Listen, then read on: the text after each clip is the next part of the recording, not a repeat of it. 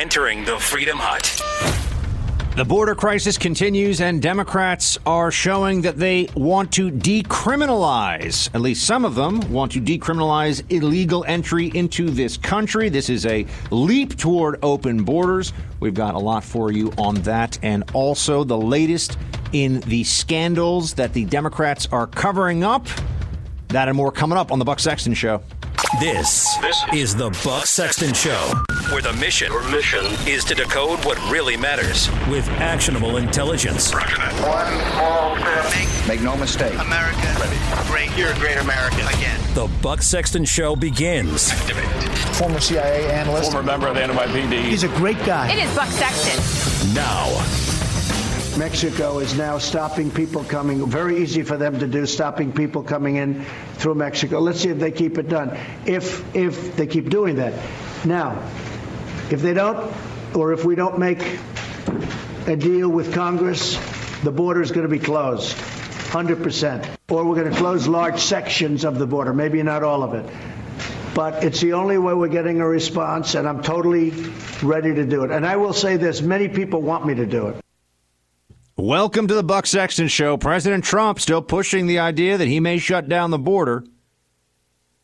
I don't think that this is the way he's going to go, and I don't think it'll solve or even necessarily help on the problem all that much. But uh, the man's trying to do something. There are no good options available right now because of the laws that exist on the books, because of the situation on the ground at the border, and because one political party no longer believes that we should have immigration laws. One political party no longer believes that there's anything wrong with illegal immigration, really. I mean, they won't say this out loud, but there's plenty of data I can point you to, plenty of evidence that this is, in fact, how they feel. Let me bring you up to speed on what is going on with Joaquin Castro. Now, Joaquin Castro is someone who, and this just came out today, he's, he's running for president. He's not one of the, the top contenders, but he's a congressman uh, from Texas, I believe, who is running for president and has put out, and is one of the first Democrats to put out what his plan is on immigration. And here's the the very shortened version of what could be a, a longer conversation um, and will be.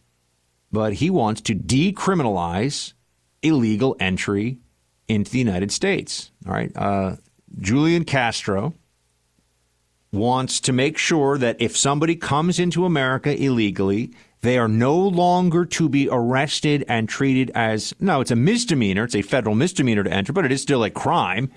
This would now be the equivalent, legally speaking, of a civil offense, a parking ticket. At the moment when the country is in the grips of the biggest immigration, illegal immigration crisis, perhaps in its history, because remember, it's not just the people crossing now, it's the, they say 11, more like 20 million illegals already in the country.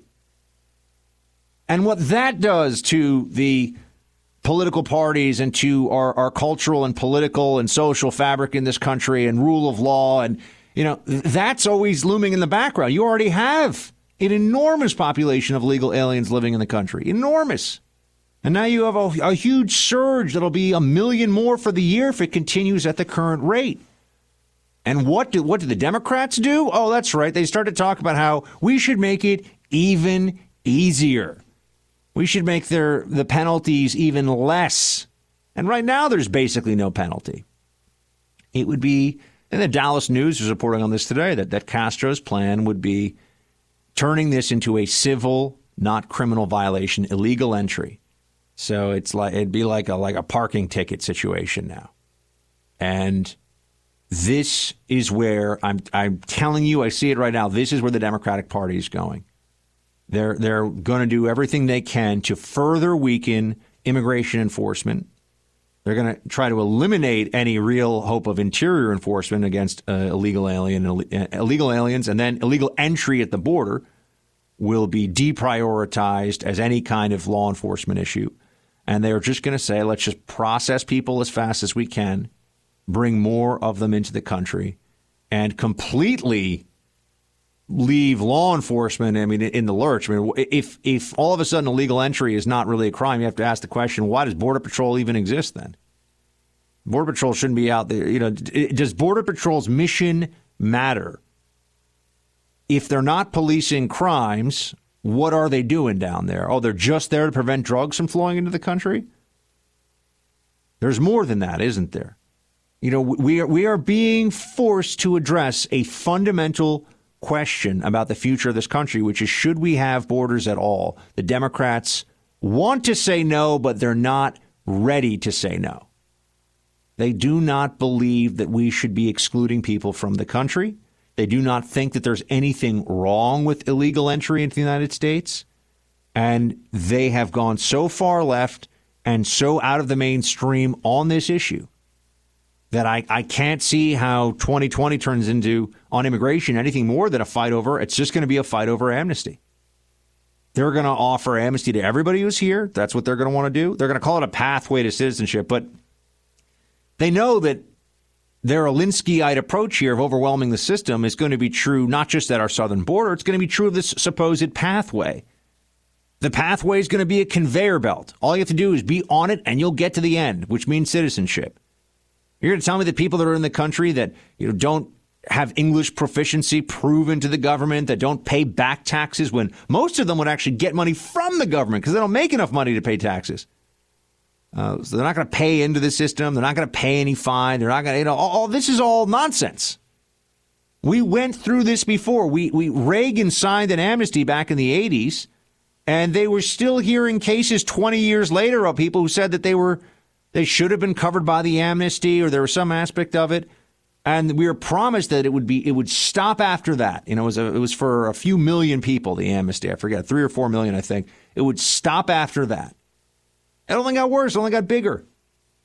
Democrats want to, want the the incentives to come into this country uh, even even stronger than they had been in the past, uh, even stronger than they have been before this. So we do not have partners in addressing the crisis. We have actually one side that wants to figure this out, the Republicans, and I'm not saying that they're particularly adept or skilled at it. But then on the other side, you've got people that just want to perpetuate exactly what's going on. And that's why you're going to just see the continuation of, of all this dysfunction. Um, we're going to see a, a real lack, I think, of, well, there'll be a lack of honesty in the way the Democrats talk about this, but this we're, we're focusing in on the issue. And, you know, last week I was saying we need more focus. We need more focus. Now here we are.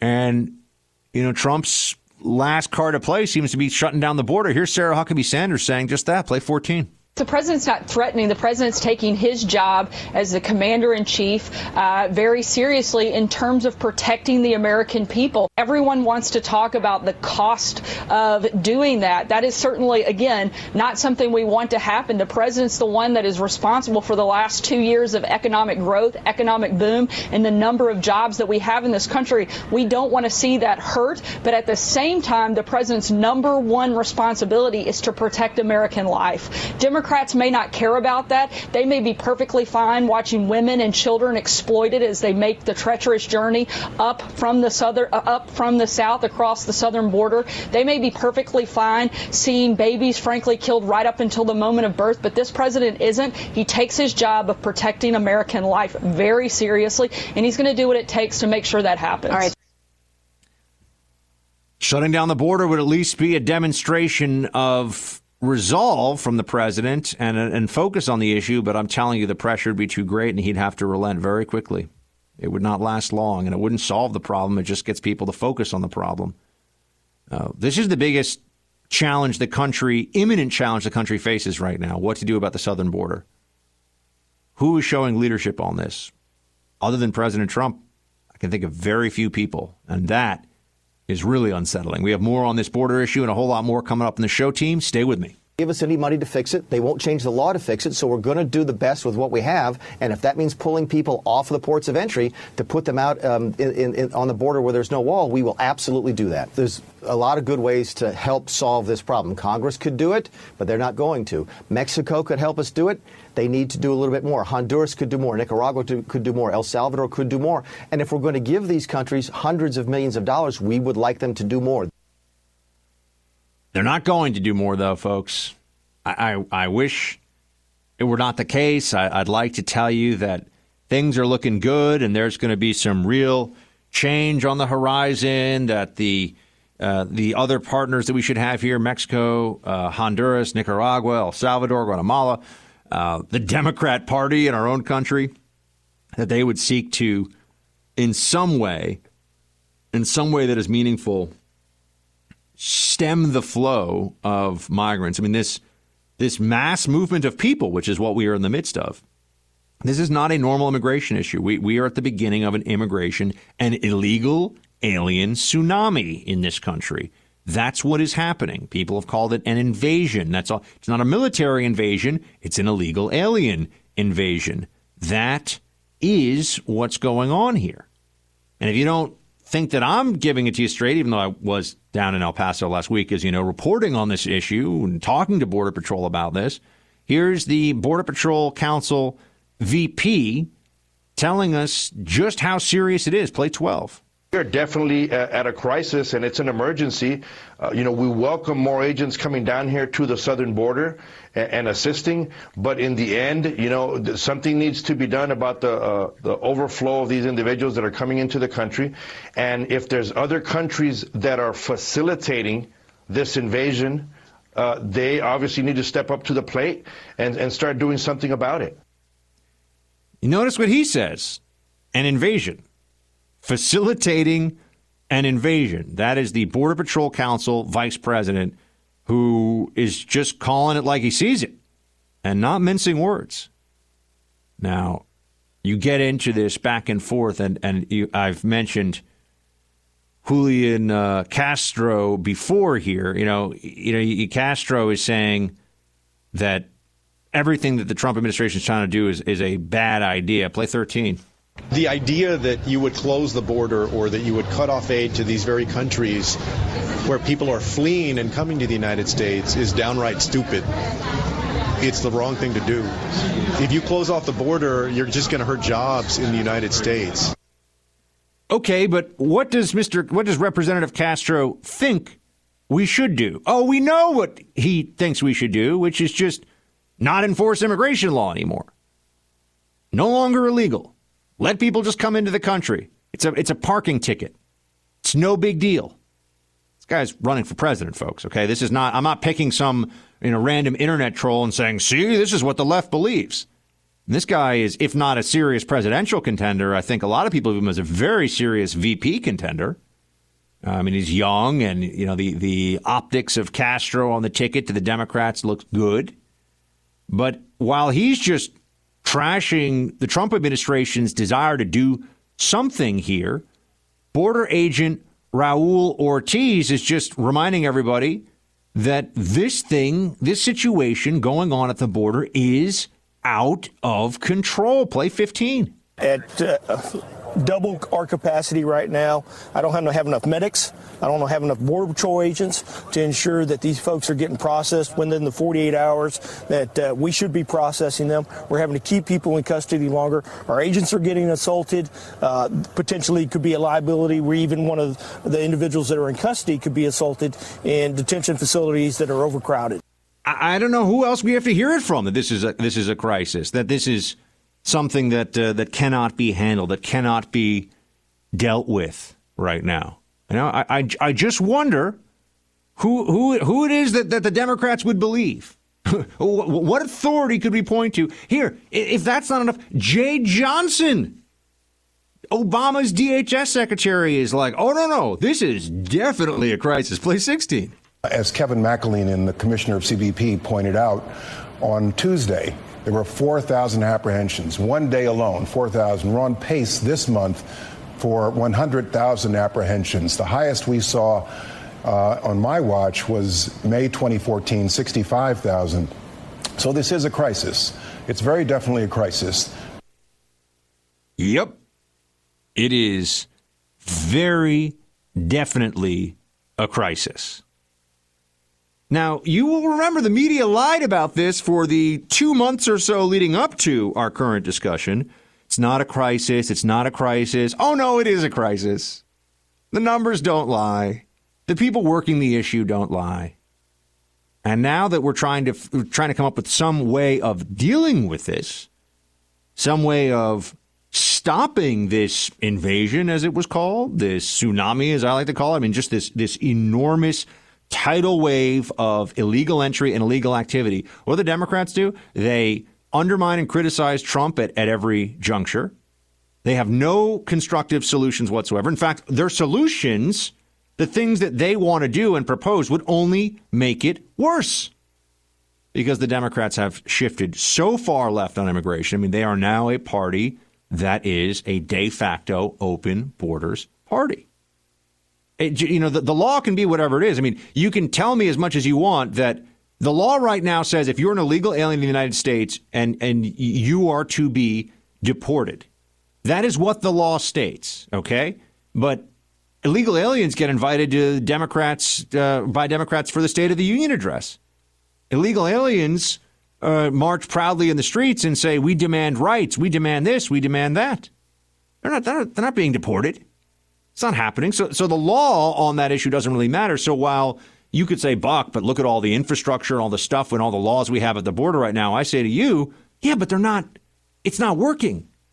People are getting into the country who are not supposed to be in the country, who are abusing the system. They're doing it in huge numbers. They know they're doing it. It's not working. We have a near open border situation. And you know, Trump is is trying some pretty radical stuff here. I, I don't I don't think that shutting down the border will work because there will be tremendous economic pressure if he does that. There will be people saying, "Wow, my business is getting crushed now, dude. You can't do this." Or Mr. President, not dude, but you know what I mean. Congress won't act. I'm saying, are, are we going to just keep looking at this problem get worse and worse? The swell of, uh, the, you know, the, the surge of people get larger and larger the southern border? I, I think the answer is Probably yes.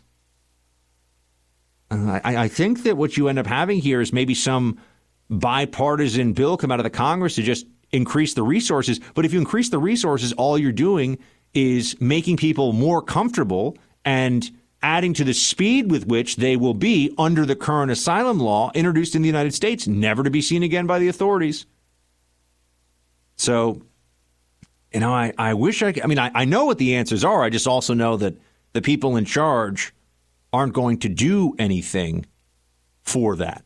Uh, they're not going to do anything to solve the situation, which is very disheartening. Let's talk about red flag laws and Second Amendment sanctuaries.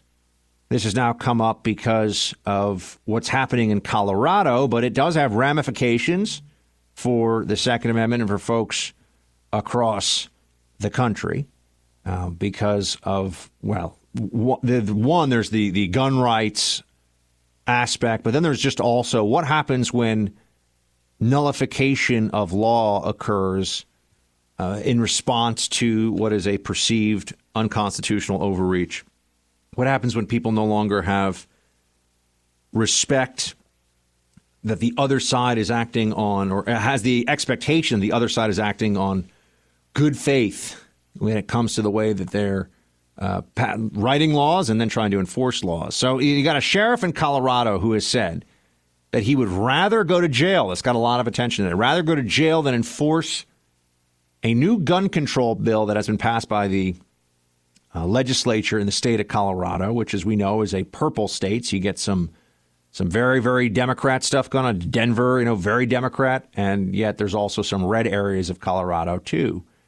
And you have these red flag laws. Now, red flag law, I think they exist in 15 different states right now. Guess what? Mostly blue Democrat states, from what I understand.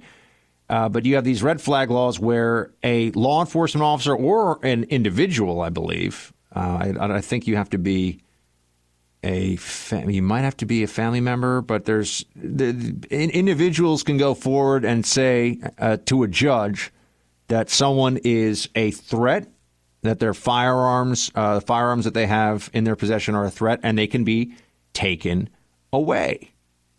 Now, this is on many levels both you know reasonable and unreasonable or reasonable and concerning you know it's reasonable because you'd say to yourself hold on a second i mean a temporary it's effectively a temporary restraining order which i've talked about in the past and i can see some wisdom to this as long as it's very clearly spelled out but and and and, and is respectful of of the rights of law-abiding gun owners but see the problem here is that what you really have is an open door for abuse. I mean, the problem that you run into is that one, this is going to be almost an entirely ineffective. I mean, you, you know, this is you're hoping that the one person that you're trying to stop from doing something bad with a gun, that they're going to go to the court in time to stop him, and you know they'll tell you that all oh, this might stop mass shootings or this.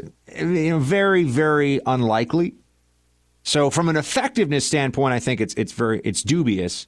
But from a rights, from a Second Amendment standpoint, you are on just the order of a judge losing your Second Amendment rights without the ability to defend yourself.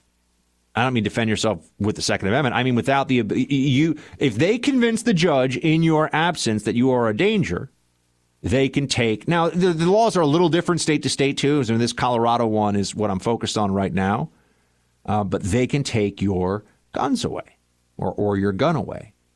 And I think we all know that whether we're talking about a contentious personal relationship or, you know, there's just any number of ways that this could be abused. And so I understand. I fundamentally understand why you would have someone who's a, a sheriff, for example, in Colorado, just says, look, I'm, I'm not going to do this. I'm not going to take, I'm not going to go into someone's home who has not been accused of a crime we got to remember, this is not about being a crime. This is about somebody who's just a danger to themselves or others. This is an, an entire, entirely mental health oriented diagnosis that people who don't have a background of that are going to be making decisions on. And it's essentially a, a pre crime removal of, or, you know, I don't know if you call it pre crime, but, you know, it's a pre crime removal of a Second Amendment right from somebody. Now, it is temporary. You can challenge it uh, I, you know, there's a fort. Uh, what is it now? Uh, the Colorado version, quote, would allow family members or others, see, it is open to others, to petition a judge to remove people's guns if they're deemed an extreme risk to themselves or others. If the judge agrees, each person would lose the right to purchase or possess firearms for 364 days. They would be able to file a protest request to order to uh, to have the order reversed you know, this is what I mean. You know, you're you're this is like when people say, "Oh, if you're on the no-fly list, you shouldn't be able to have a gun." Well, the no-fly list is not an adjudicated list. It's just a bureaucratic list.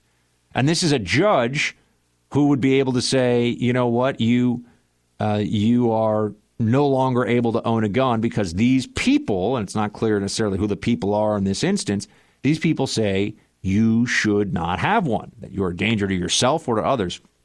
So if somebody's just really sad and you know maybe having a little too much, a little too much of grandpa's old cough medicine, a little too much scotch late at night, you know, and they own a firearm, is is someone going to be able to say, well, they shouldn't own that firearm? They could do something bad with it. I I think that this opens up problems, and I don't think it really solves many problems. Uh, I, I, unlike a lot of other gun control measures, though, I at least, and this is kind of how I started off this discussion, I at least think that this one by proponents of it, some proponents of it, is is intended in good faith. This isn't a completely, this isn't a worthless idea. This isn't, you know, ban bump stocks, which, okay, do nothing but, you know, bump stocks. And I know some of you don't even like the ban on the bump stocks. And you've written, I've gotten, I've read your emails. I am very aware that you think the bump stock ban, because it's really banning a style of firing a weapon it's like banning eating with your left hand with a fork instead of your right. I mean, you can't, you know, a, a bump stock is not really something that changes the internal mechanism at all of the rifle, as you know. Anyway. Um, but then you also the, the, so that's at the at the gun control level of this. There, there's some some nuance and some different layers. Um, but then you get to the what happens when you start having sheriffs who say, "I'm just not going to, I'm not going to comply with that." Uh, you get a sense of the gun, the real gun grabbers in this country who want to just find a way. And we saw what happened from the the anti-gun left after the New Zealand massacre, the mosque massacre that that happened. Uh, the left is always looking for a way, always looking for an opening to try and eliminate, you know, guns from private hands in this country. I mean, and yet it's such a far-fetched idea logistically, never mind constitutionally and legally, that it's it's hard to take it seriously. Other than we know they have the desire, but you all know this, and a lot of you are from parts of the country where this is much more true than certainly where I live in D.C., where very, very, very few people own guns. The federal government going door to door to take people's guns would be disastrous um, in a lot of ways, and in ways that I don't have to uh, spell out to you. But you know, local law enforcement, sheriffs, and and local police departments deciding that they won't go along with this just goes to show you how, meaning they won't go along in this case with this red flag law, that there's not a uh, a sense of good faith from the other side on this issue, and that there's now the the debate over guns has become so toxic and so politicized. People just would prefer to, to non law enforcement would prefer to non comply in some in some instances, you know, and this is why when I talk about the the erosion of legal standards that are rooted in principle and rooting in plain understanding of the law. You know, there are there are ramifications to this stuff. Uh, you know, the same way, and Democrats like to play this game a lot, where they'll just, I mean, oh, oh, DACA is effectively executive branch nullification of immigration law. That's what it is. That's what President Obama did. And when you start to see one side do this just in order to keep pace with the overreach that you're seeing from your political opponents, it becomes then more likely that that you, as a Republican, as a conservative, you'll say, you know what? Uh, well, we're just not going to enforce this law. It's like when I say, okay, we're not going to enforce immigration law, maybe we should enforce the uh, income tax either and see how long that works for us. Oh, Buck, you can't do that. You know, well, the same the same thinking that tells people that you can have deferred action for childhood arrivals because Obama says so. That th- that same thinking could be, well, we just think that the IRS should prioritize. You know, only people who have stolen more than ten million dollars from the government should be prosecuted. Everybody else, you, you, get a warning and a request for payment. Everybody else, that actually probably sounds like a pretty good system to me. You know, the first time around, you okay, send us our money, right? No, no one goes to prison the first time unless you've stolen, you know, more than a million or more than ten million from the government. And even then, the prison sentence shouldn't be very long, because you could tell this is where I start to turn into a little bit of a radical anarchist because I hate paying taxes and it's about to be tax season here. Or it is tax season. Oh, gosh. A day when everyone American should be forced to send a check to the government just for a reminder purpose. We'll be right back.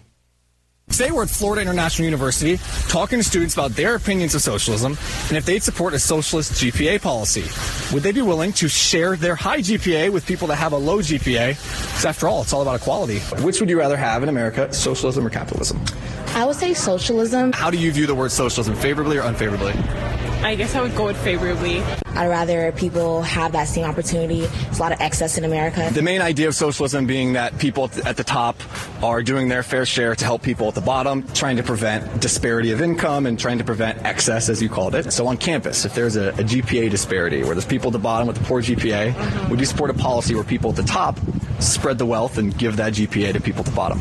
Give, like help them get a better GPA? Yeah. I'm all for helping. I wouldn't give like, oh, let me just give you some of my points but it's about being fair, right? We got to help people at the bottom.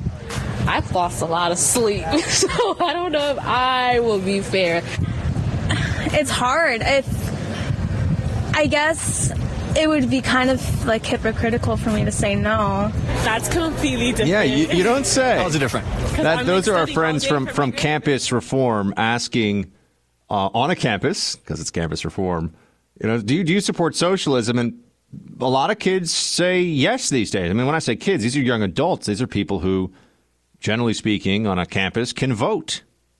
And I, I just saw some polling data. It was from an old poll, but you know, something like 40% of the people in this poll uh, who are millennials, if, if memory serves, think that socialism is a better socialism is better than capitalism. This is a theory that is growing. I mean, it wasn't long ago that I think it would have been considered completely bizarre to hear anybody on a college campus uh, walking around saying that socialism is, is better than capitalism for students. For professors, a little different. There are these Marxist professors walking around, but you know we've gotten a bit far from the fall of the Soviet Union and the lesson that the world, and unfortunately many, many hundreds of millions of people had to learn the hard way, the lesson of, of what comes from from socialism.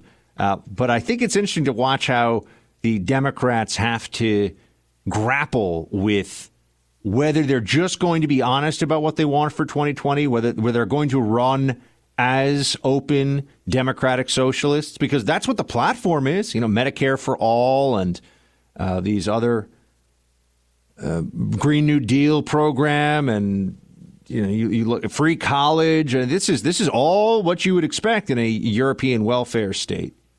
Uh, I'll, I'll note that the the president did, and I you you heard a bit of the skepticism in my voice about this for the last week or so when when all of a sudden health care has come up. The president's now said that a health care repeal and replace or reform or whatever it is they're going to do is not going to happen until after the 2020 election it's probably the right move because they didn't seem like they were ready uh, for this public debate again. They didn't seem like they're ready for this fight, and that's why they're backing off it, which which is smart, I think. And let, let's focus on the economy, focus on immigration, and on problems where the Democrats don't really have a leg to stand on, so to speak. Uh, Trump, they got rid of the Congress got rid of the individual mandate penalty. I mean, there have been some things done. They have worked to try and lower the price of prescription drugs. Very, very important uh, problem to tackle.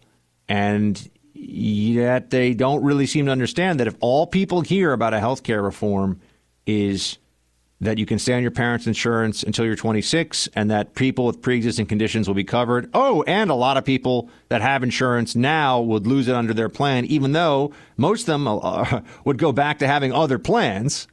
Um, and you know the the ones that have any kind of a private plan and the ones that are on Medicaid expansion. I mean, Medicaid is a very ineffective healthcare program and a very expensive one. In addition to that, so there should be better ways, and states experimenting to cover people who would need Medicaid would be a better move, uh, giving states greater control. And the, this is they're not the Republicans were not ready for this one, and and I could sense it, and I think that they're making the right move by at least for now shelving this debate because if you're going to come out, don't let the Democrats replay, you know, 2012. Don't let the Democrats come out with the same talking points and win on this one.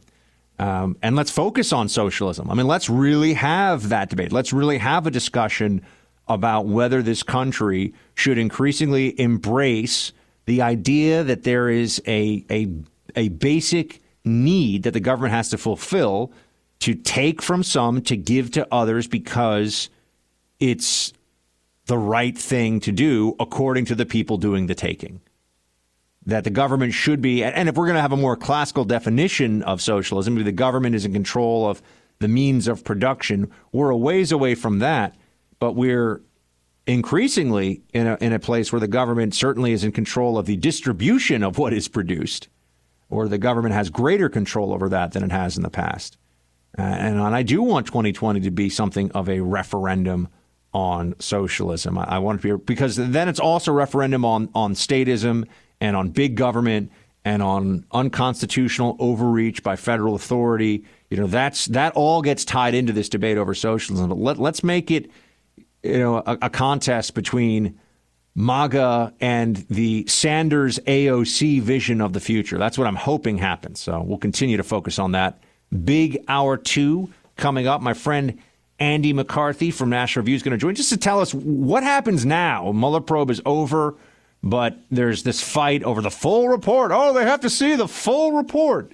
Uh, what will that mean? Will the grand jury information get released? Will there be fights over this? How does executive privilege weigh in on what information uh, we can see? And and that's you know, and also I just want to I want to ask him about whether the president should really be concerned about any possible legal jeopardy going forward. I mean, is that something that we really also need to be aware of? You know, could could Trump find himself indicted by someone by some other federal authority or maybe some state authority even. Uh, Andy, who was at the Southern District of New York for decades, can tell us all about that. And uh, we have oh so much more team coming your way. So uh, we'll be back in just a moment.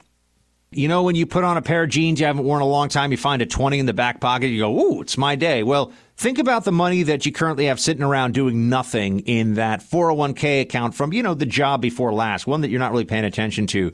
That money is just sitting there gathering financial dust. It could be working a lot harder for you in a precious metals IRA. My friends at Noble Gold can see if you qualify. They'll do all the hard work for you on this, and this could make you a lot and cost you nothing. Give Noble Gold a call at 877 646 5347. Or, this is really easy, just text my name, B U C K, that's text Buck, to 511 511 and receive their free investor's guide.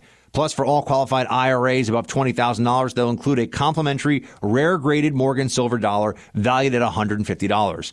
Just go to noblegoldinvestments.com or text buck to 511 511 individual results may vary invest wisely. Standard tax rates may apply. There's no reason why the attorney general can't seek court permission to disclose all the grand jury material which could be a sizable portion of that report. Uh, that has been the precedent uh, in watergate. Um, and at the end of the day we're not going to allow this attorney general handpicked by the president uh, to oppose the obstruction case uh, to bury uh, Mueller's uh, report and findings. So we're going to insist that it comes out there you have Adam Schiff, who has learned nothing apparently the last two years, isn't isn't budging much at all from his collusion delusions. Well, now it's I guess the the obstruction construction. Uh, but we got somebody who can tell us what's coming next in all this and, and what our expectations should be. And uh, the fun part is he's been right all along, unlike Schiff, who's been wrong all along. We got Andy McCarthy with us now of National Review, also a Fox News contributor. Andy, great to have you back. Uh, Bob, what do you make to be with you? Thanks so much, man. What What do you make of, of Schiff here trying to say that you know the eight? First of all, the hand picked. I mean, the little kind of you know the little kidney punches he's throwing. No one's looking. The hand picked AG. Well, well, every president hand picks. I mean, like, what, what does that even mean? Um, but saying that that he's not going to let him interfere in the obstruction case, is he really trying to say that they may try to bring a political obstruction case against the president, or does he still think there's some prayer of of a, of a criminal proceeding? Well, I, I think they've always thought, Buck, that they could bring political charges of some kind. After all um, impeachment, which has hovered over this thing from the beginning. I think it's less likely now, although it's not off the table, it's less likely now that we know that Mueller has not, you know, come out with any uh, smoking gun, and it looks like most of his report um, exonerates the president, at least on, at least on legal uh, issues. You know, political issues are a different story. But, you know, Congress doesn't need a penal offense, uh, you know, a, an actual felony like I used to prosecute in federal court in order to impeach a president. Uh, back in, uh, I think it was 1970 or 71, ironically, Jerry Ford, uh, who was then the minority leader in Congress trying to impeach uh, Justice William O. Douglas, I think at the time. It's ironic because Ford ends up becoming president because of an impeachment effort against uh, Nixon, who, who resigns rather than be impeached. Uh, but Ford, back in 1970 or 71, said that uh, an impeachable offense is anything that the House of Representatives decides that it is at a certain point in history. So yes, they can, you know, they can do this politically, but as the I think the smarter Democrats have said, uh, or at least you know grudgingly conceded, um, you know, unless you have a consensus, unless you have such egregious misconduct that cuts across that you know the the outrage over it cuts across uh, partisan and ideological lines, uh, you're not going to have an impeachable offense, so you might as well forget about so, it. So, where does this go, though, in terms of the the you know the grand jury information that may be contained in the uh, the the Mueller report? I mean, you know, there's now where are we in finding out? you know, what's in it? How much do we get to see? And, and what do you think the play is going to be for Democrats? I mean, I know they're going to find something in there to say, see, this proves something, but what do you see happening? Well, I think the grand jury issue is largely an empty bag that they're fighting over, Buck, in this sense. Um, you know, there's no doubt that Barr, in his letter, talks about the need to scrub uh, grand jury information from the report because of legal requirements. There's there's a requirement by federal law of grand jury secrecy. Uh, not to get too deep in the weeds on this, but when I was a prosecutor, especially where I practice, the law is different from from jurisdiction to jurisdiction. But in the Second Circuit, it was pretty common uh, to if you needed to get a disclosure of grand jury information, just go to a judge and get a disclosure order. Uh, but the interesting thing, if you read Rule 6E, which controls all this, this the federal rules of, of criminal procedure, there's nothing in Rule 6E that expressly makes um, dissemination to Congress a rationale for for unsealing grand jury information. And the reason that matters is there's a big appellate case in the D.C. Circuit right now, which is where, of course, all this action is taking place in Washington, right? Um, the, the case of the D.C. Circuit, which is called McKeever versus Sessions, concerns whether a judge has authority outside the, the strict provisions of Rule 6e, just like a generalized authority to unseal grand jury minutes. And what the Justice Department has argued in that case is that the the judge is stuck with the rationales that are laid out in Rule 6e. You can't just like make up, you know, I think it would be fair to disseminate this to Congress, so therefore I can disseminate it to Congress. So that precise issue is in front of the court now, and the Justice Department has taken a position on it. So it would be impossible for Barr, with the Justice Department having having argued in the in the D.C. Circuit that a judge doesn't have authority outside the rule, to suddenly say that a judge does. Um, I think the reason I say all this may be an empty bag, Buck, is as I understand it, most of the important witnesses that the Democrats would care about cooperated with Mueller's investigation without the need of going into the grand jury. He didn't need to subpoena them, they sat for interviews. Those interviews and whatever Mueller made of them are not grand jury material. They're not covered by grand jury secrecy. So in the end, the grand jury, I think, may turn out to be less of an issue than executive privilege, which becomes an important issue because it's one thing for White House officials to speak to a federal prosecutor, which is what Barr, uh, which is what Mueller was, because that's within the executive branch and it doesn't waive privilege. It's quite another thing to disclose it to Congress and the public, which would require a waiver of privilege. So I think while we're having all this hullabaloo about the grand jury now, when it gets it gets down to brass tacks, executive privilege. yeah, it's executive privilege component of it. About. Yeah, that that makes that makes sense to me, Andy. Um, you know, I, I also just wanted to to get your sense as to how how do you how do you assess now that it's it's done? Mueller's actions here, you know, you know, what what do you think was fair? What was unfair? You know, now that we can actually look back on on a on a game that has been played and you know the whistle's been blown, what do you think yeah. about how the way Mueller conducted this whole thing?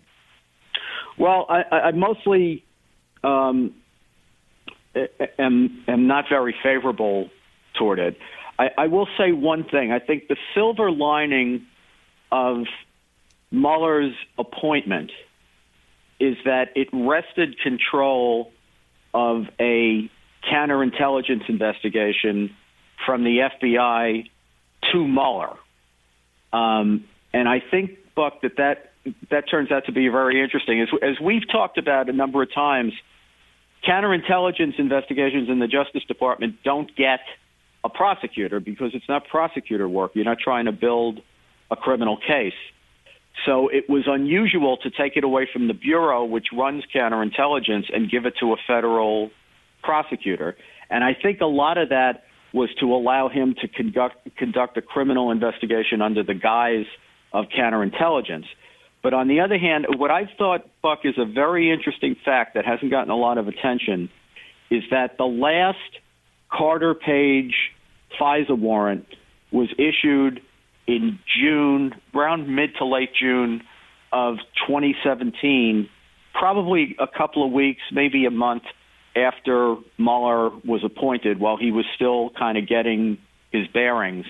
And they did go back to court in June and get another one. The interesting thing, Buck, is that's a 90 day warrant, which means it would have been due to be reauthorized in September of 2017, by which point Mueller would have been really up and running. He'd have been running the investigation for four months. He'd, been, he'd have been on top of everything. In, in September, they don't go back to reauthorize the warrant. And by then, everybody who's been involved in the warrant is gone. Uh, Comey's been removed. McCabe's been sidelined. Baker's gone. Strzok and Page are gone. Everybody who was the, you know, the key group of agents and the key group of Justice Department officials who were behind using the card, using the Steele dossier to get surveillance warrants from the Foreign Intelligence Surveillance Court. They're all gone. And Mueller, when it's his call to make, decides we're not going to do that. And I believe that th- that's why we can conclude, that's a big reason why we conclude that there was probably by the end of 2017, probably by the by the mid autumn of 2017, I, I think they knew there was no collusion case. And do you think that is there any doubt in your mind that the dossier, based on what we've been told and what's been out there so far, that the dossier was a a substantial and the kind of the the sine qua non of getting the FISA applications or getting the FISA I, I warrants? Buck, without you and me having to speculate about this, because we, you know, we haven't seen the unredacted warrants. Um, Senator Grassley and Senator Graham, who have seen them, say that without the the dossier, there's no way they had enough to, to seek a warrant. And Andy McCabe, in his testimony his, when he was deputy director of the FBI, in his testimony in Congress, has has conceded as much. So I think we can safely say, uh, especially now that Mueller's gotten to the end of the rainbow and told us emphatically that there was no criminal collusion, I think we can safely say that if they didn't have, you know, if they had other information, we'd have heard about it. Is is the president out of any realistic possibility of criminal jeopardy here, Andy? Not just in the, I mean, just in general. Uh, uh, from uh, Mueller's investigation, yes. Um, I, I, you know, we don't. The Southern District of New York investigation is continuing, so um, and that's on a different. It's in a different place and on a different uh, rhythm, being run by different people and looking at different stuff than Mueller looked at. But I think you know the major. Uh, the major alleged misconduct, even though it, it, it's hard for me to say alleged because it was on, it looks like it was on the basis of, uh, of virtually nothing. But the major allegation of misconduct against Trump was an espionage conspiracy with Russia, and I think he's he's past that hurdle. And then, of course, there was the obstruction, which I never thought was much of anything. But um, you know, I think you asked me before, what did I think of the way Mueller handled this? I think it's really um, does not speak well of him that he abdicated on the one question that they're really that he was arguably needed to answer. I mean, I think there was no collusion case, and he probably knew that very early on. And this basically came to him, Buck, as a as an obstruction investigation. He was retained or he was appointed right on the heels of Comey's firing, and right after McCabe opened an obstruction case against the president at the FBI. Uh, and he spent 22 months, that is, Mueller did, looking at obstruction and in the end, he said, "Well, you know, look, I'll I'll, I'll give you the facts on both sides of the question, and then um, you know." Do, do you agree with the, with Professor Dershowitz and others who say that not only was that weird, but it's really unethical and unfair that that that the that Mueller needed to make a call one way or the other and not do this? Well, I could have, but I didn't. Yeah, I don't know. I don't know that I would say it was unethical, but I do think it does have ethical implications, and that is this, Buck. There, you're not supposed to have a special counsel unless there's two things. There's got to be concrete grounds for a criminal investigation, which means a crime to investigate, and secondly, a conflict of interest that is so profound the Justice Department can't, within the ethical rules, run the case itself. So, what do we see Mueller doing here? Mueller comes because there's supposedly a conflict for justice. Yet he um, recruits his staff from the upper echelons of the supposedly conflicted Justice Department. When he returns indictments or files indictments, he transfers a, the, a bunch of them to the component parts of the supposedly uh, conflicted Justice Department. And in the end, the only decision that he had to make he def- he basically delegated it to the attorney general who runs the supposedly conflicted Justice Department. So you have to ask, why did we need a special counsel? If the Justice Department was capable of doing all this, what did we need a special counsel for? Very good question. Andy McCarthy, everybody, you should uh, follow his work on uh, a National Review. And Andy, you got a podcast over there, right? I do. It's called the McCarthy Report, so it should be easy enough to remember. All right. right. The McCarthy. Report. Remember me. there we go. And look for Andy on Fox News, everybody. Andy, thanks so much for your time, my friend. We'll talk to you soon. Thanks, Buck. Team, we'll be back in just a moment. Back in February, Leadership Institute field organizer Hayden Williams was peacefully helping conservative students recruit for their group at UC Berkeley when he was viciously attacked by a radical leftist thug. Since then, President Trump has taken action, signing an executive order to protect students' free speech, including conservatives, my friends, but more action is needed. You can take that action now. Support the Leadership Institute and defend conservative students. Just go to takebackthecampus.org. The Leadership Institute is the premier organization for educating and training conservative college students. With your gift of as little as $5 a month, you can help conservative college students stand up to the intimidation and physical attacks of radical leftist campus bullies.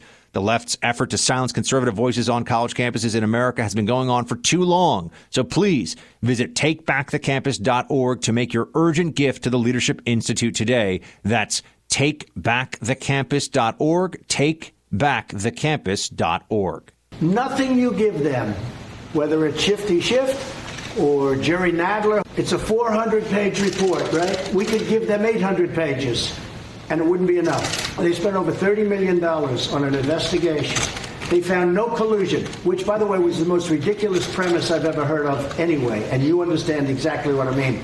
No collusion. There was no collusion. There never was. After $30 million, we're going to start this process again because Jerry Nadler wants to start it or because Schiff wants to start it. I'll rely on the Attorney General to make decisions, but I will tell you, anything that's given to them will never be good enough. So I think it's somewhat of a waste of time. This is just politics at a very low level. The president's absolutely right. And we know he's right. Denial ain't just a river in Egypt, my friends.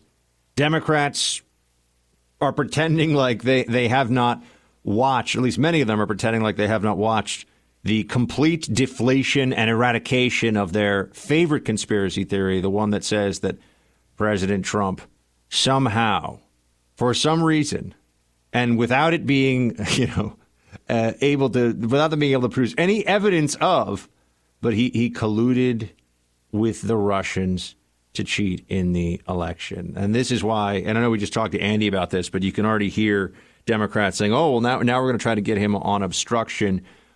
What they what they really need to figure out, and, and I think that they haven't made up their minds on this because it's a purely political calculation. It's not based in the law. It's not based in what's ethical or right. It's just what will help the Democrats take back power in 2020. Are they going to impeach him? Can they find some justification? They're, they know it's not going to be collusion, but now maybe there's some way that they can get him on obstruction. I mean, the fact that the Southern District of New York still has ongoing investigations and there's all these investigations of the president. Can you imagine if there were ongoing federal investigations of Obama that were just fishing expeditions, just just looking for something. You get a bunch of AUSAs, uh, assistant U.S. attorneys, and, and FBI agents just going through all the you know all of Obama's You know, go back to what was that uh, that guy uh, Tony Rezko, and go back to uh, domestic terrorist Bill Ayers, and uh, you know, you look look at all these figures from Obama's past. Imagine the FBI just started investigating all that. You know, all these different people and all the different connections. Uh, the, the, media would have completely lost their minds. And at least some of that stuff sounds like it could have happened or, or did happen. Um, whether there was criminal activity or not, you'd have to figure it out. But what we have here is just the endless investigation of endless investigations. I mean, they're not going to stop. They're they're never going to stop because they cannot accept that they were wrong and they cannot accept that they lost. He walked up to me and wrapped his hands around my face like that and pulled me in and started rubbing noses with me. Um, and it wasn't, you know, like an Eskimo kiss or and then stop. It was for like a good 15 seconds. And I remember thinking, is he going to kiss me? It's not rape. But it doesn't need to be rape to not be right. That's Amy Lappos, second accuser of inappropriate conduct. Let's be very clear, not sexual assault or, but inappropriate conduct.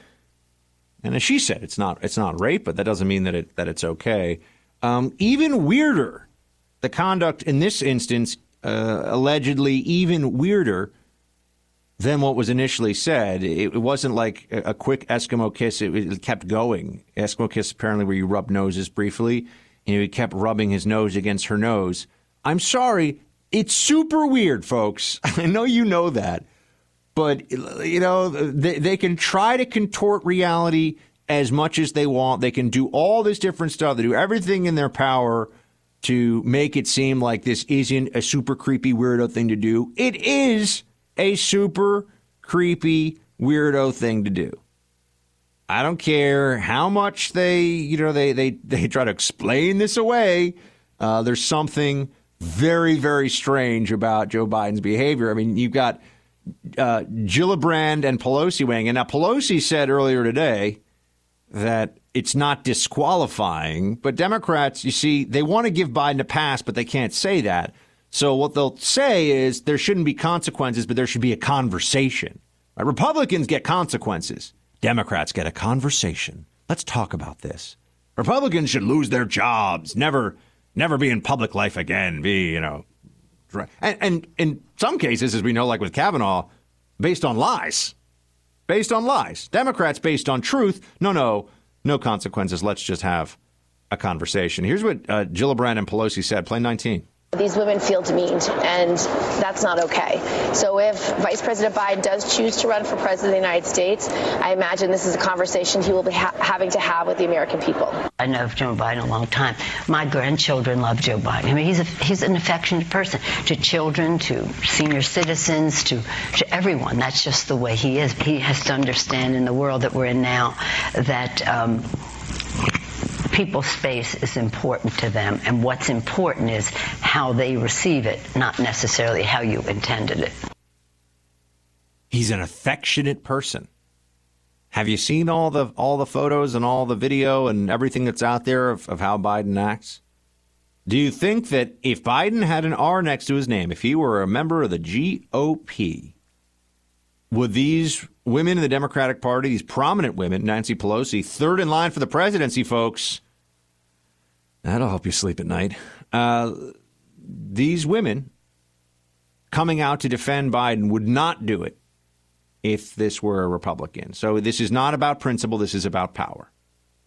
Um, but Biden's stuff is really weird. I understand it's not a huge. It's not a huge deal. I'm not trying to make it a huge deal. It's really more than anything else another instance where we see how dishonest the media is and how the double standards are absolutely everywhere. Um, I think that Biden's going to f- uh, flame out very quickly. Once he gets in, there'll be this recognition that this guy, they're so desperate for a return to what seemed like the political inevitability of Obamaism to the left. And yes, Obama did win two elections and was in, was in office for eight years. That they, they think that Biden can be a kind of restorative figure back to that glorious time for the Democrat Party. Although, you know, when Obama was in office, the Democrat Party was decimated as a party.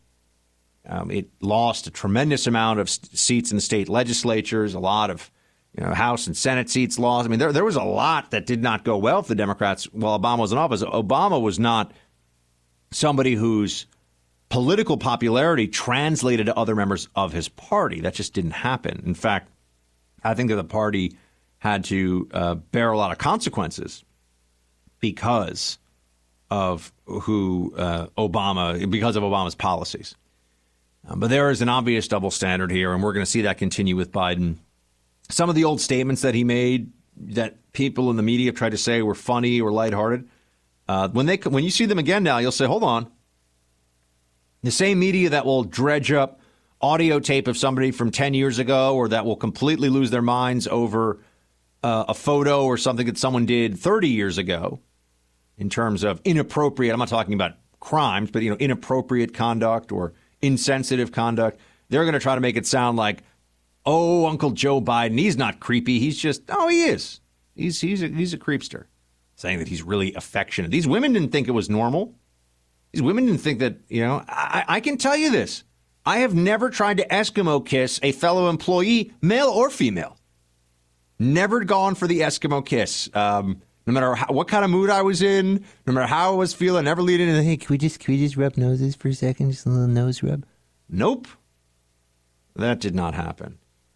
Oh, but speaking of double standards, uh, there's a second accuser against Justin Fairfax, Lieutenant Governor of Virginia, uh, and there was a story today in the New York Times. You, you can't make this up about how that just that that whole political scandal in Virginia, well, it just went, you know, poof, it just disappeared. Oh, oh, this is so surprising, guys. How did these scandals in Virginia, you know, I, I, love the media. I mean, the media is like the guy who lights the house on fire and then when everyone arrives goes, isn't it the craziest thing? This house is on fire. I don't know how this happened. You know, they, they're like the arsonist and firefighter at the same time. Hey, hey, let's get some buckets of water to throw out to put out this fire I just started. Yeah, the, the media covered up the whole Fairfax situation. Well, they covered it up initially by not reporting on it, and now they're letting it wither away, and they're just going to move on from it. But Meredith Watson, who's the second accuser for Fairfax, she's saying she wish she came out sooner. And, and you know, this is still a story. Play 20. I feel guilty. Why do you feel guilty? It happened to her after it happened to me.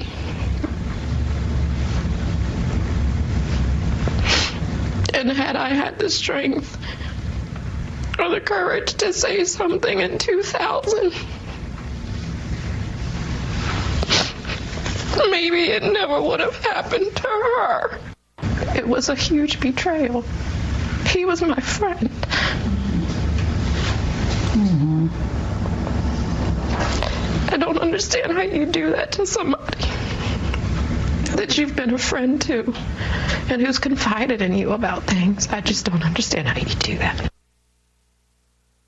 Does anyone think that that doesn't sound like a credible retelling of events and that that woman is sharing anything other than real pain and real real angst resulting from an assault against her? I mean, I, I don't think a woman can sound. I mean, c- compare that uh, that story that she's telling, the way she's telling it, how she sounds when she's telling it, to say Julie Swetnick, the third accuser of Kavanaugh, who Democrats were willing to initially believe, just because. Uh, I find Meredith Watson entirely credible and believable. There's nothing about her story that does not add up. Where are the Me Too uh, mobs? Where where are the people that you know storm Capitol Hill that get all angry at Republicans that you know did everything to stop Kavanaugh and I don't know. I don't. I don't see them all of a sudden. They're, they've just disappeared. They're almost like the anti-war left that just evaporated under the Obama administration when Obama increased the troops in Afghanistan to over hundred thousand. Where were all the the Code Pink protesters then? Where were all the anti-war leftists? Oh, they're just more important things apparently than stopping the massive escalation of war that, by the way, resulted in more U.S. casualties the Obama administration racked up more U.S. casualties in Afghanistan than the eight years of Bush or so far the two years of Trump put together.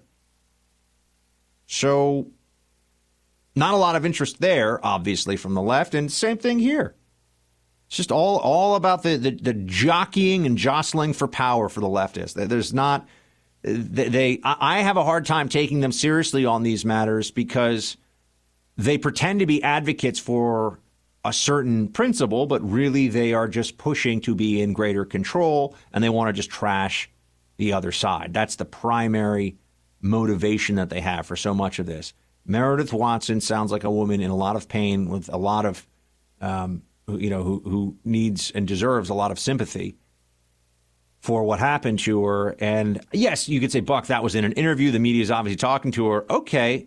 But it's how they talk to her, how often they talk to her. Is this a front page news story or is this on the back pages? Is this something they talk about once in a while or is this something that they make a repeat story so that the heat gets turned up on Fairfax to resign? You know the answers to this. They don't want Fairfax to resign for the optics and for the fact that you'd have a major Democrat that would be going down in, in the state of Virginia, a very important state in the 2020 election. So that's what's happening here. The stories just went poof about Northam, about Fairfax, about Herring. Oh, and the media's like, how did that happen? We all know how it happened. There's a lot of things I know about Joe Biden. I've known him for a long time. He is extremely affectionate. He's very affectionate. I find oddly affectionate. He kisses people on the mouth. I've seen him rub the shoulders of women and men. Joe Biden calls them expressions of affection. Uncle Joe, as we affectionately call him. Very, very affectionate. He's touchy feely. He's been doing it his entire life in a in an affectionate way. He suffers from uh, being uh, overtly affectionate. To say that you know Biden should change the way he is or that he needs to be less affectionate, I think is a problem. I think the next time I see Joe Biden, if he doesn't hug me and give me a kiss and hold my hand, that's not the Joe Biden I knew. He's a nice guy. He's not a predator, and this is ridiculous. Let me just say it. This is ridiculous. I just want to know what's ridiculous. I mean, you know, Mika there is in is in high dudgeon. It is ridiculous, sir. You know, it's. I mean, it's like she was at the spa and they didn't have the proper organic lemon peel slices to put in her deionized water. I mean, she's very upset. Uh, but I just want to know what's ridiculous. Is there's no let's be clear about this. There's no allegation out there about Biden doing any of this stuff that anyone really disputes. It's just a question of how creepy and how big a deal it is. It's definitely creepy. So on the one to ten creepiness scale, you know, where does it fall? Uh, and and how much should people care about it? Th- th- those are all fine things. But to be so outraged about it, I mean, they accuse Republicans of stuff that didn't even happen, and we're supposed to take action against them right? They accuse Republicans, they lie about Republicans like Kavanaugh to take them down, and you know they they seem to think that we are just going to like let this go. That Biden is a weird, he's a weirdo. Nuzzling somebody's nose you don't know in a professional environment or in a professional setting where you have power, where you are in control, is weird. Okay? No one's saying that Biden should go to prison or he's a terrible person or anything like that. But we're just saying the guy's a weirdo. Right, the same, you know, does it matter that Elizabeth Warren is not actually a Cherokee and that she lied about being a Cherokee to advance herself professionally for many, many years? I mean, it doesn't matter in the grand scheme of things in life, but does it should it matter in terms of her judgment to the American people that she thought, "Oh, I'm going to say I'm 1 1024th Cherokee, so that proves me right." Is that weird? Yeah, that's very weird. Okay, that's also very very weird. And you know, satire and, and mockery are things that these that these Democrats they can't handle it. Uh, they because the so much of the of the pitch for them is the construct around whatever the media is telling people. But if people are are snickering behind your back because they know that you're actually kind of a a strange a strange bird, you know, a strange duck. Is a strange duck stranger than a strange bird? I don't know. Quack quack. Um, that's very hard then to, to keep the mythology around people going. Um, but speaking of being a bit strange, a little transition here into the latest from Beto O'Rourke, who is really a combination of the guy uh, from what's the what's the movie? Oh yeah, is really a combination of Napoleon Dynamite and Keanu Reeves in the '90s. Yeah, like I just totally, I just want to run for president and have you put all of your hopes and dreams like in this basket that I'm going to carry around. Does anyone else care? Again, not a big deal, but a little weird that Beto only seems to wear blue button down shirts. Is it the same shirt? Does he just have a closet full of. You'll see this. I've never seen him not wearing a blue button down shirt with rolled up sleeves. Is this the Beto uniform? Um, not a big deal. Not going to solve world peace. Not going to cure cancer, whether Beto changes his shirt or not. But it's a little weird. You know what else is weird? That he thinks that, you know what people really want? More town halls with, with, oh man, with elected or with appointed officials, not even elected officials. Play clip nine. That's why, as president, I'll sign an executive order on the first day in office requiring every single cabinet secretary to hold a town hall meeting like this every single month, to listen to you and to be accountable to you so that we deliver for you. Democracy is what we need if this country is going to make it. I mean, that just sounds so horrible. Yeah, every month, every you're gonna have to like have the department, like the, the secretary of health and human services is gonna have to sit and a bunch of like random people who don't know anything about the issue per se are gonna ask questions and we're gonna televise it. This is a great idea, Beto. Oh, you're an amazing. You're an amazing fella, Mr. Beto. He also just says other things that are that are demonstrably uh, bizarre and untrue. Play uh, play eight. Never had these kinds of challenges in the lifetimes of anyone in this auditorium, regardless of how young or how old you are. This economy, this, this unprecedented concentration of wealth and power and privilege, we haven't seen since the last true progressive era that Senator Klobuchar referred to that produced Teddy Roosevelt and some extraordinary progressive reforms. A healthcare system where people are dying of diabetes and the flu and curable cancers in the year 2019 in the wealthiest, Can I the just, most can I powerful stop country. for a second? Does Beto not realize that people die from the flu because they die from the flu because it's a virus that we have no cure for or vaccine uh, that is proven effective against? Does he? People still die from the flu. Yes, yes. Many tens of thousands of people do because it's the flu. That's not. Uh, anyway, you know, it's- if, who, who needs facts? Beto has his blue shirt and he has a vision for America. Hour three coming up. Global Verification Network is the only dual certified and veteran owned background investigation and vetting company. Now, background checks are critical for your business, and you may already have some company, some vendor that does them for you. I want you to give my friends at Global Verification Network a call. They not only are veteran owned and operated, so you can support veteran business by using them, they also don't outsource their data or any of the work. It's all done here in the States. So they are separating themselves from the competition, and they are the people that you should be calling to do your background checks. They're headquartered in Chicago, but they have offices throughout the nation, and all employees are located here in the United States. So give them a call and tell them that you're part of Team Buck, all right? 877 695 1179. That's 877 695 1179. Or go to mygvn.com. Global Verification Network, leave no stone unturned. That's when I hear these things about let's make America great again. And I think to myself, well, exactly when did you think America um, was great? It certainly wasn't when um, people were enslaved. It certainly wasn't when um, uh, women didn't have the right to vote. It certainly wasn't when the LGBT community you know, was denied the rights to which it was entitled. Does that phrase echo as, as discrimination in your ears? Uh, it takes us back to, I, I think, um, an American past that never, in fact, really existed. This notion of greatness. Let's unpack former Obama administration Attorney General Eric Holder there for a moment. Let, let's do this, shall we?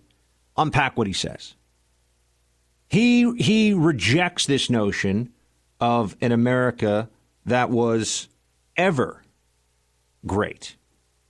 How else can you explain? He says, "Well, we had slaves before women could vote." I mean, that that takes you all the way up into the into the 20th century.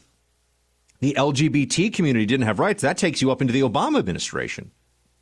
So if America wasn't great all the way up until the Obama administration, then America, according to Eric Holder, has never been great unless the only time it has been great is the Trump presidency, which you and I might think is kind of funny. I mean, I think it was great before then too. Uh, but I'm sure Eric Holder does not take that position. But this for me is a reminder of a commonplace, uh, a commonplace way that Democrats uh, think of this country. You know, there are a lot of people who take pride in being American, but leftists generally take pride in thinking they're better than America. That's where that's where they get a sense of self worth. You know, this is why you know Obama's message was very much a promise of a, fund- a fundamental transformation. That he was a near messianic figure who would wipe away the sins of the American past and bring us into some new promised land. Which, as we know, I mean, this is all just this was all just crap. wasn't wasn't true. It wasn't the case. But there there is a a blame America first and blame America as quickly as you can attitude that is prevalent on the left. And Eric Holder, whom I've heard people say, I, I don't know if this is to be taken seriously or not, um, but I've heard people say that Eric Holder is considering running for president too. And the Democrats are soon going to get to the the uh, you know the the the dance hall doesn't have room for any more people part of this equation. I mean, you know, I really don't think you can have a, a primary with 30 candidates in it, but this seems to be where we're heading. Uh, Holder, though, understood his role in the Obama administration, which was very much to protect President Obama and to protect the Democratic Party. I mean, he was a political infighter. You look at what Holder did and his approach to his job, and not just Fast and Furious and some of the other debacles that now are all swept under the rug and people pretend like they never happened. But you look at what someone like Jeff Sessions or even Attorney General Barr, how he is supposed to approach the role. He's he's expected to be not just neutral, but a a kind of paragon of nonpartisan perfection in the role. Meanwhile, when Holder was in the job, they all knew that he was, as Holder said, Obama's wingman. That was the claim that he was Obama's you know, right hand guy, and he was. I mean, to to Holder's credit or infamy, depending on how you want to view it, he was in fact right hand man to President Obama all along. But Holder also holds views that are very commonplace among Democrats. And he's somebody who has, has said, I, I believe it was it was Holder who said that America is a nation of cowards because we never talk about race. Reality is that we talk about race in this country all the time. The reality is that we talk about race and have to be very, very cautious because there are only certain ways you are allowed to talk about race. You know, it is it is now expected that at least among Democrats and the left and the media and the academy that white privilege, which I think is one of the stupidest and most offensive phrases in common usage these days, that white privilege is just taken as, as a thing. You know, I, am still waiting for my white privilege check. I, am waiting for someone to say, oh, I'm going to hire you because of your white privilege over the other 50 white guys who kind of look like you, Buck, kind of sound like you, and want the same job. Uh, where, where's the white privilege? I, I just, I need someone to explain to me how there's uh, how this is even worthy of being said out loud that people have something called white privilege. I deny that there is such a thing. And I would also deny that it is in any way a useful thing to talk about, not only because it does not exist, but even if you theoretically believe that there is such a thing as white, white privilege, how do you quantify it? How do you offset it? What are you supposed to do about it as a white person? There are no answers here. But, you know, Holder knows that it's just it's among Democrats the cheapest and easiest applause line to speak of in these these sweeping terms about our, our racist past and how how bad we have been as a country. That's why he says, you know, America was really never great. Which uh, this is mainstream thinking among many Democrats that America has sinned around the world and at home, and that Republicans are a bunch of jingoistic maniacs who just want to wave their American flags while they drink Bud Light and you know go race their four by fours out in the yard and you know all that. You know, some of you are like, "Buck, that sounds great." I know, but that's a caricature. We all recognize that as a caricature. Um, but Holder thinks that we are not aware enough of the racism of our past. I think many Democrats agree with him. Play five. That um, judges, like everybody, all other Americans, carry with them implicit biases, um, and especially in the criminal justice sphere. How do you fix it?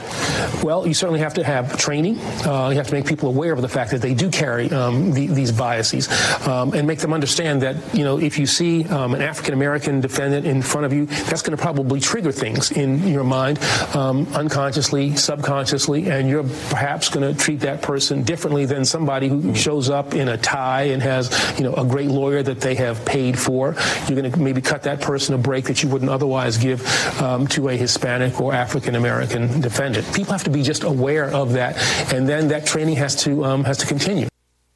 So, here's a fun fact: there is no evidence whatsoever that anyone can point to that implicit bias training has any impact on implicit bias. I mean, th- this is a kind of social science voodoo. I mean, that there is no that they people talk about this. Oh, we need implicit bias training.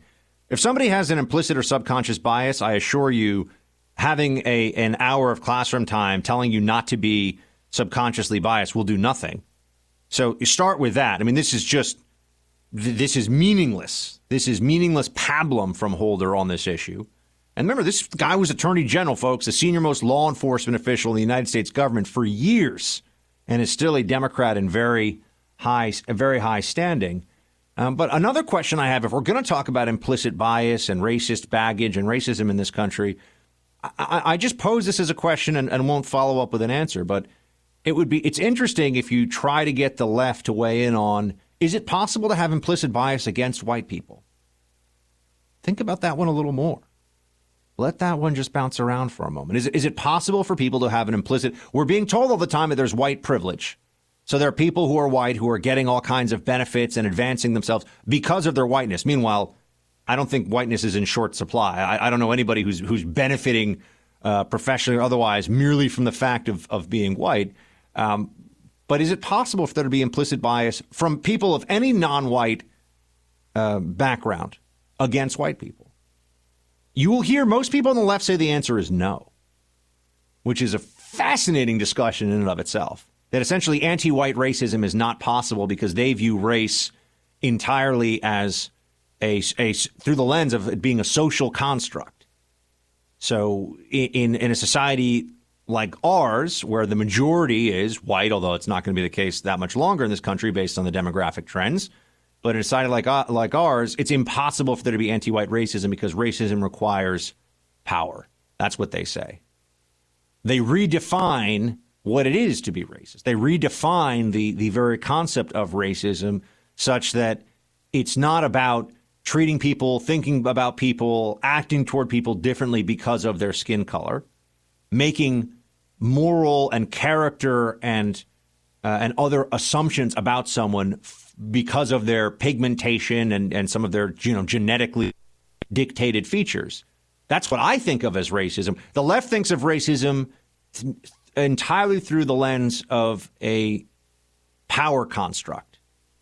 And so this is how you get all this talk about white privilege and even now uh, white supremacy, which you've noticed has been expanded well beyond what it had previously been thought of, right? White supremacy used to be people that would march around with swastikas tattooed on their foreheads and you know yelling about white power. And they've always been this noisy fringe of idiots and losers. But now white supremacy is things like you know the the feeling that people have based upon someone's dress code or someone's choice of, of what they wear when they walk into a courtroom. You know it, it's white supremacy to expect that somebody wear a jacket and tie you know, what?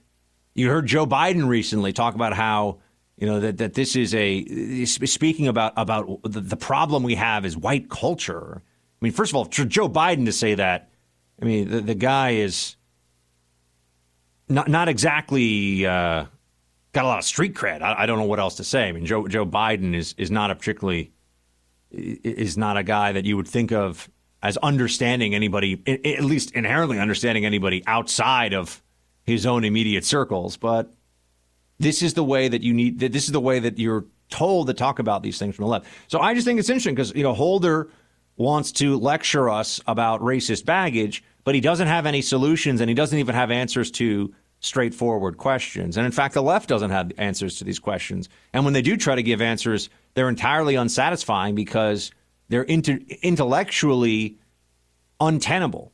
I mean, they're self contradictory. You know, you, you can't adjust your definition of what racism is based upon the race of an individual because then you're redefining what it is to be racist. Uh, but that is, in fact, what happens all the time among Democrats and the left. If we look for consistency, we're going to be looking for a, a very, very long time, my friends. But that is where we are. I've got uh, more coming up. Stay with me. Conservatives are under siege on campuses. You know this, my friends. And back in February, there was an incident that really showed us just how bad it's gotten. The Leadership Institute's field organizer, Hayden Williams, was peacefully helping conservative students recruit for their group when he was attacked by a vicious radical leftist thug. Now, President Trump has taken action. He signed an executive order to protect conservative students' free speech, but more action is needed. You can help. Go to takebackthecampus.org to support the Leadership Institute and defend conservative students. The Leadership Institute is the premier organization for educating and training conservative college students. Now, the left's effort to silence conservative voices on campuses has gone on for far too long, my friends. Hayden Williams took a punch for all of us. Now it's time to fight back and protect conservative students on campus everywhere. Visit takebackthecampus.org to make your urgent gift to the Leadership Institute today. That's takebackthecampus.org. So I don't know if you saw my announcement speech, but I did it right out outside of Trump International. Did you see it? Well, the reason why I took the fight to him is because President Trump is creating so much division and hate in this country, but he is very small. He is weak. He is a coward. He is a leader who actually punches down. He demonizes those who need our help, those who need our support. Gillibrand just like wants to yell, and it's equal pay day, and like she wants equal pay for people because. Oh my gosh, Democrats, can you do better than this, please? I mean, at least give at least give us some candidates to talk about that are are interesting you know, and, and, not just worthy of mockery. I mean, Gillibrand doesn't even, she doesn't know what her ideas are. It, people just tell her what the ideas should be, whatever she thinks will work at any given moment. But I thought that was a really, a really funny little little moment there where she comes out and she's saying, you know, Trump is creating division and hate. He's terrible and I hate his stupid face and he's so mean and awful. It's like, I'm pretty sure, Miss Gillibrand, that you are in fact creating division and hate. I'm I'm I'm going to go out on a limb here and say that uh, Kirsten Jill is it Kristen or Kirsten? I, I, I, don't make I don't mix them up on purpose. I swear, but it's just impossible to. I think it's Kirsten Gillibrand. Uh, that she she thinks that the Democrats are are the are the great healers in this nation. I mean, the same Democrats who for the last two years have been pretending that President Trump is a traitor uh, that the president of the United States is a a sexual predator, um, a traitor, um, crazy, as in mentally unfit to hold any office, probably, uh, a racist, a, a xenophobe, uh, an anti Muslim bigot. I mean, you go down the line, all these things that they've said about the president that are, are, are deeply destructive and, and unfair and untrue. Uh, I do not believe any of those things are true about President Trump. Uh, they certainly, the whole, you know, grab the woman by the area line that everyone's very familiar from the Billy Bush tape. I, I don't know what it's going to take for the media to stop misconstruing what he said. I'm not saying it was okay. I mean, it was it was an ungentlemanly thing to say, but he wasn't bragging about assaulting women. He was bragging about his access to attractive women who let him, that was what he said, let him do things because he's a famous, powerful, important guy. And, but they always make it sound like he was claiming that he was drugging and then taking advantage of people or something. You know, that it was almost a Cosby esque situation. It's not that at all. It's not, and they're not so stupid. The media is not so stupid that they don't understand that. But a major, and you're going to see this now gearing up for the 2020 election a major point of opposition against Trump that comes from the left has to do with making support of Trump socially unpalatable. you know, supporting Trump makes you somebody who's a bad person that people shouldn't be friends with, and you know, nobody should like let their let their kids stay over at you know your house to hang out with your kids because you're a Trump supporter and you're a bad person, right? That's that's part of of the effort here, and I, and it was just yesterday that I said to you, it's not just about Trump. They really do feel this way about Trump supporters too. You know, the, the things they're saying about Trump, they feel about the people who voted for him. And, and if that sounds at all like it's a it's a leap, well, here's the chairman of the DNC, Tom Perez, talking about people who support Trump, who support Mitch McConnell and Paul Ryan and all these different people, uh, or rather, who, who he named some of these people who have supported Trump. Here's what he thinks of those who support President Trump. Play three. But the thing is, they, they are cowardly. I mean, history will not only judge Donald Trump harshly, it will judge Mitch McConnell and Paul Ryan and all the other cowards who refuse to stand up to this president and allowed the party of Lincoln to die. They will be judged harshly because whatever he says goes right now. Cowards, he says. Cowards about Republicans who won't stand up. And I can assure you, cowards and, and idiots and buffoons is how they would describe, at least privately, those who vote for Trump. It is not just about the president himself, it is about those who believe in what he is trying to accomplish. You know, see, for me, it's always been the it's always been the agenda. It has not been the case that you know President Trump's individual character or you know even individual accomplishments before becoming president were the motivating factor in in support. Although I do find most of his tweets and certainly his battles with the media to be very entertaining, amusing, and and worthwhile too. Uh, the, the media has changed. They don't realize it quite yet, but they have changed, and, and it will never be the same because of this president. And I think that's all to the good. I think it's uh, something that we should all be very happy about. Um, but they're going to try this through the media, through uh, through not just, and I don't just mean the news media. They're going to try it through TV shows and through Hollywood. They want to make it socially unacceptable to support Trump. And and so even if you personally are going to vote for him, uh, Gillibrand and Tom Perez and all these others out there are going to make people feel a little sheepish about speaking openly going into this election about their support for Trump. They're going to make people feel like, you know, when I sit down in the boardroom at work or I sit down in, you know, in the office environment, I, I better not be wearing my MAGA hat. I better keep this to myself. And that's an advantage for Democrats, and they know it. You know, a chilling effect on your support of MAGA is what they're trying to achieve, and they have a lot of ways of trying to do it. Hi, I'm Hanne Gaby, and I'm here to tell you the binary is. Sex typically refers to your biological traits. There's your gonads, your genitalia, your internal sex characteristics, your hormone production, hormone response, and secondary sex characteristics. Gender is about your identity, your expression, and it's often based on ideas about sex. It's important that we really break down what are we talking about when we talk about sex and gender, and is there something called biological sex, and what does that mean? This idea that the body is either male or female is totally wrong. And I am living proof of that. We know intersex people exist and break down this binary. We all have characteristics that are typically male and typically female. And it is really about political choices, social factors, ideological choices that we assign meaning to different parts of our body. All of that is wrong. Everything that you just heard there is factually, scientifically, rationally incorrect. For those of you who are wondering, what the heck was that nonsense?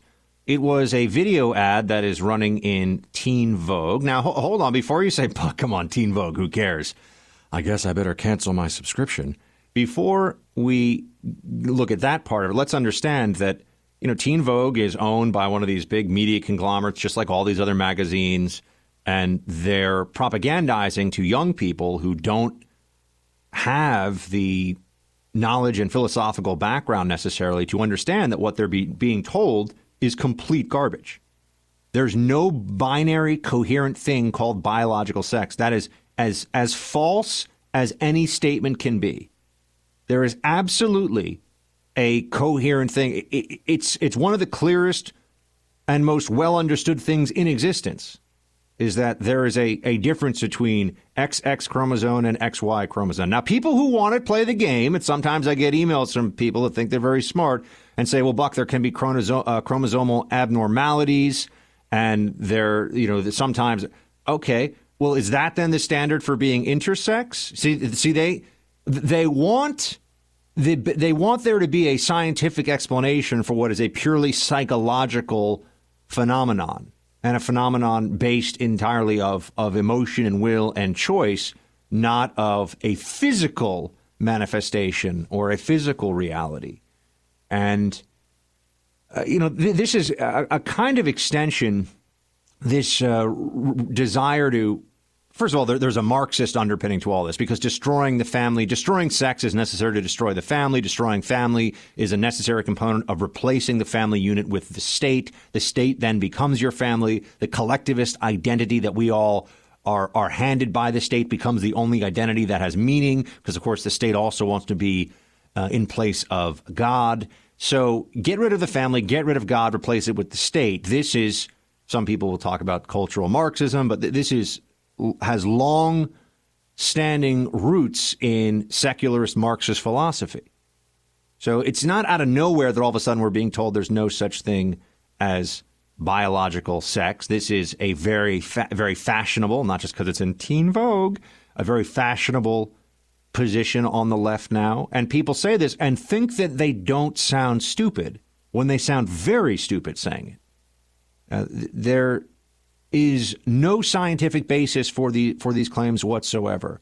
And in fact, every cell of your body is different, male or or female.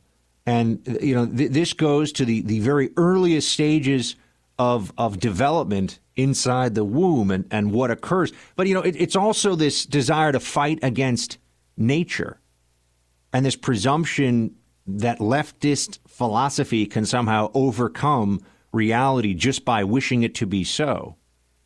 You know, it's it's almost like uh, you know deconstructionism is a garbage philosophy of of uh, Derrida from the 1960s, and it's a theory about that that criticizes traditional assumptions about things like what is true and what is identity, right? So you just pull apart everything. Nothing matters really anymore. Nothing is true or real anymore. That's deconstructionism. And this is how you get you know, uh, high school sophomores, or particularly it happens in college, who are being told, well, let's, you know, what's wrong with Hamlet? You know, what, what, is, what do you think Hamlet says? Forget what Shakespeare meant. What do you think Shakespeare was saying here? Not what do you think he meant to say, but what should he be saying here? I mean, this is what deconstructionism, it just turns into a form of, uh, you know, me- mental autoerotica. And that's a, that's a fun word, by the way. That's what you see here, though. This is not rooted in truth. It's not rooted in science, uh, but there is a very real movement to propagandize to your kids that there's no such thing as biological sex. Meanwhile, we're all supposed to sit around and be worried about the pay gap. The pay gap is, is a thing only if you don't understand how basic economics works, which the left also doesn't understand. I, I, I know that they have powerful emotions and that people who are leftists, they have these feelings that are very, very strong, but they really need to bend to the reality around them and at least make coherent arguments. And saying there's no coherent thing called biological sex is one of the dumbest things I have ever heard. There absolutely is. We all know what it is. And just because they say so doesn't mean it, it is. Um, roll calls up next. Ain't no party like a Team Buck party, because a Team Buck party don't stop.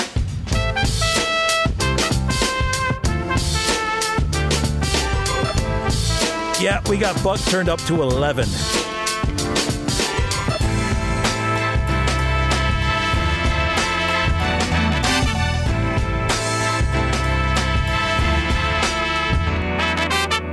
It's time for roll call. Indeed, it is from Savannah, Georgia. I'm going to tell you guys something that's very exciting for me. And those of you who are from Georgia or Florida or some of the other states in the vicinity – are going to think that I'm a big dork for saying this, but I was very excited today. I saw an alligator, which for somebody from D.C., perhaps because I am a swamp creature, for me to see a real swamp creature was very exciting. But it was basking in the sun, looked to be about a six footer, I'd say, just hanging out, just hanging out. It's exciting for me. You know, it's uh, this is like when I've been in some parts of the world where where there are, are monkeys just running around. Like monkeys are kind of like squirrels. And you know, you know you're a tourist. You're like, look at the monkeys, and all the people that are actually from the country are like, yeah, they're annoying and loud and steal my and steal food from like the windowsill. Uh, I'm sure people down here aren't as excited about gators as I am, but I was like, ooh, the gator, very touristy moment for me. But uh, unfortunately, Savannah, I have to tell you, I love your city and your food, uh, and Georgia's a great state but I could have I could have used higher than like 45 degree weather while I was down here. I'm just saying. I came all the way from New York. I mean, from not New York, from D.C. And it was a little bit on the chilly side, but no, Savannah's great. I mean, the food here is amazing, which I will say is that pretty much sells me on a place. If I like the food, I can I can handle everything else. Oh, and people down here actually have good politics, unlike in D.C. So that's nice. Johan said, "Heard you were in Atlanta for a conference, and believe you said the name." Stansberry. Um, so the recently I saw a TV ad for a book titled The American Jubilee. An online search took me to the website for the publisher. Is also Stansberry. St- uh, scary stuff. Will you be sharing your views on it, Johan? Yeah, they've published uh, Jubilee is essentially a book that dives into where the economy is going to crash out and how things are going to get really bad. Uh, and yes, that is Stansberry Research. I work with Stansberry Research. Um, I know the folks who run it very well and I'm down here for a Stansberry conference, but I am in uh, Savannah, Georgia. I am not in Atlanta. Jesse writes, If you are in Savannah, I hope you stop by Nine Line Apparel and Black Rifle Coffee Company. Jesse, I have had, it's a fair point. I have reached out to my friend at uh, Nine Line Apparel, the CEO there, Tyler Merritt. Unfortunately, he has been out of town over the weekend and, and into the week. So we've not been able to meet up yet. Um, but otherwise, I absolutely would have gone over there. And if I just had a little bit more time, but it's it's a bit it's a bit on the uh, on the busy side. So I'm hoping that um, you know things will more or less come together on all that. Uh, what else do we have here?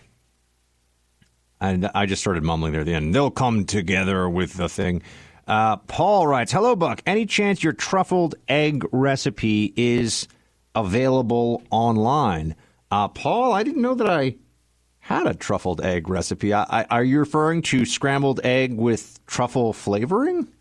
Because that would just be scrambled eggs. You add some either truffle shavings if you want to be very bougie. Well, hello, I like truffle shavings in my scrambled eggs. Yes, I do. And I wear a top hat and a monocle while I eat them and nothing else. Um, that's one way to go. Uh, but the the secret for me for scrambled eggs is, and the, the game changer things that I learned from doing it. And I'll just tell you, I watch a lot of YouTube videos. I learned to cook by watching YouTube videos, but you have to watch multiple videos of making the same dish because everybody has different techniques, and certain ones you will pick up yourself and you'll and you'll like, and others you'll be like, I don't want to do it that way. So if you watch multiple videos, it's kind of like reading various news sources on the same topic. It's important to do that in my business because there are nuances and, and little details that are different from write up to write up. So to go deep on a story, you want to read more than one source on it. In fact, you want to read many sources on it most of the time. I feel the same way about being a an autodidact chef I don't know if that's a thing, but let's say that's a thing. Somebody who's self taught as a chef, which I am. And chef is way too grandiose a term for it. Somebody who can make some decent proteins and breakfast food and occasionally no, that's really it actually. That's where I go. That's that's the full the full length of my culinary skills. But my scrambled eggs are amazing. I mean they're amazing. I, I cannot lie to you. It's a very good thing to be able to make. Karen. Oh wait, I was telling you. See, Karen, I'll get to you in one second. I skipped right over the secret for those you want to know. You're learning one thing today you can really use. Make sure that you know that you can take the eggs, and this seems so simple, but I never thought of it before. I always tried to adjust the heat.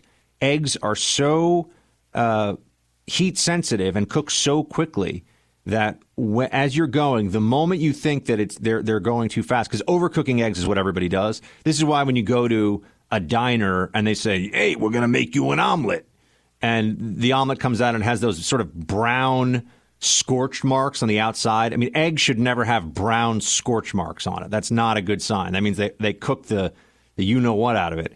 Um, be be uh, comfortable taking your eggs off the burner entirely. So just move it off the burner, move it somewhere else on your stove, move it somewhere where it's not over direct heat because there's still going to be heat in that pan. So it's going to stay very warm. In fact, we'll continue to cook, but that's just a way more effective, I find, than you know trying to get to like low, medium, or simmer, or you know whatever. It just just take it off that heat, and then know that in, in the process is is a necessary step. Uh, Karen, that's Buck. Great that you talked about the starvation in China under Mao. Helen Raleigh, who grew up in China, might be an interesting guest for your show. She is now a businesswoman who occasionally writes for The Federalist. I recently finished reading her book, Confucius Never Said, which is about the hardships her family endured under Mao and how difficult it was to get American citizenship. Look, China is is a fascinating, uh, fascinating everything country, economic competitor, national security challenge. And we are about to enter a new phase now. I mean, the last almost 20 years, you would say, at this point. We've, we've had a 20 year cycle now of interventions abroad, predominantly, but not entirely, but predominantly in the Muslim world. And they have been counterinsurgency operations for the most part, counterterrorism that turns into counterinsurgency.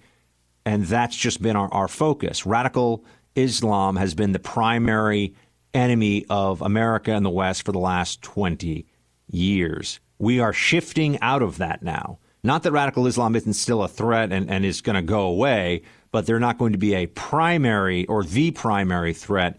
It's going to, first, it'll feel like China. Uh, China and the U.S. are butting heads more and more over economic matters, and then the national security challenges will become more apparent. So we are heading into that. I mean, I think we're going to be in a 20 year cycle, and it's really starting now of U.S. China struggle for dominance. And by the end of those 20 years, we're going to know who's the top dog.